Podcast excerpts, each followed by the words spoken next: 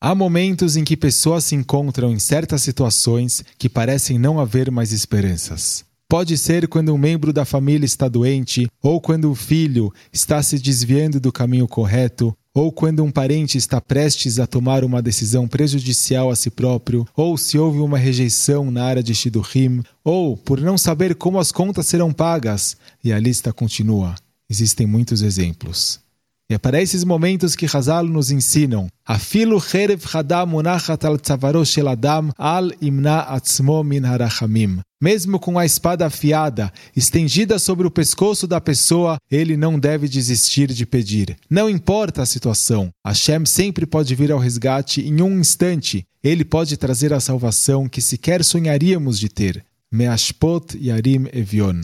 Hashem pode elevar uma pessoa de seu ponto mais baixo para as maiores alturas, para a vida que ela sempre quis. Não importa quão desesperadora se torne uma situação, nunca desista da esperança.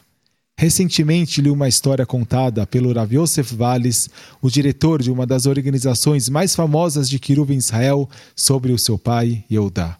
Hilda Valles estava em um campo de concentração na Alemanha, assistindo outro judeu sendo levado à morte. De repente, aquele homem lhe jogou um pequeno saco. Hilda abriu e ficou assustado. Era um par de tefilim. Ele sabia que se ele fosse pego com eles, ele seria morto imediatamente. Ele escondeu o par de tefilim debaixo da sua camisa e os levou de volta ao seu barracão. Na manhã seguinte, antes da chamada, ele decidiu colocar o tefilim. Mas, naquele momento, um oficial alemão entrou e o flagrou. Ele imediatamente lhe ordenou para removê-los e anotou o número do braço de Eudá. Na chamada, na frente de milhares de judeus, o oficial chamou o número de Eudá e ordenou para que ele desse um passo para a frente. O oficial alemão balançou o tefilim no ar e disse: Você, seu cachorro, eu o condenarei à morte na forca em público por usar estes. Ele então foi conduzido a um pequeno banco e uma corda foi colocada ao redor de seu pescoço. O oficial disse: Seu cachorro, qual é seu último pedido? O Yuda respondeu: Usar o meu tefilim. E o oficial ficou assustado. Ele entregou o tefilim para Eudá, e quando Eudá os colocou, o Eudá disse as palavras: Verastir li leolam, eu me noivarei com ti, Hashem, para sempre.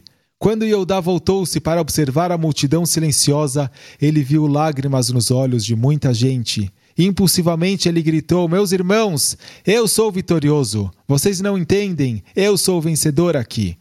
O oficial alemão ouviu isso e ficou furioso. Você acha que é o vencedor? Ele disse. A forca é muito boa para você. Você terá uma morte muito pior agora. E a corda foi retirada de seu pescoço.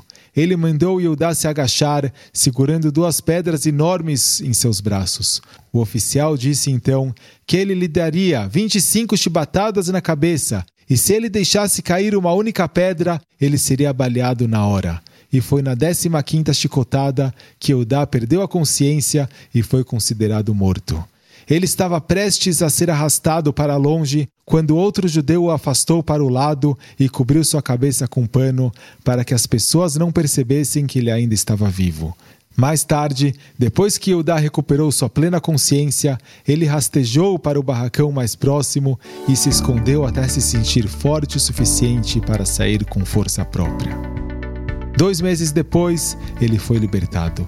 Durante o episódio de enforcamento e espancamento, uma menina de 17 anos estava observando os acontecimentos do lado feminino da cerca. E ela revelou como ela ficou inspirada por tanta coragem e ela pediu para que ele se casasse com ela.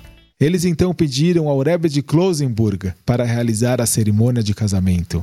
Ele escreveu a Ktubá, cujo texto sabia de memória, e os casou. O Rav Yosef Valles ainda tem essa Ktubá em sua posse. O Yuda passou pela situação mais desesperadora e agora ele estava com uma esposa maravilhosa e filhos incríveis que estão trazendo de volta milhares de judeus ao judaísmo.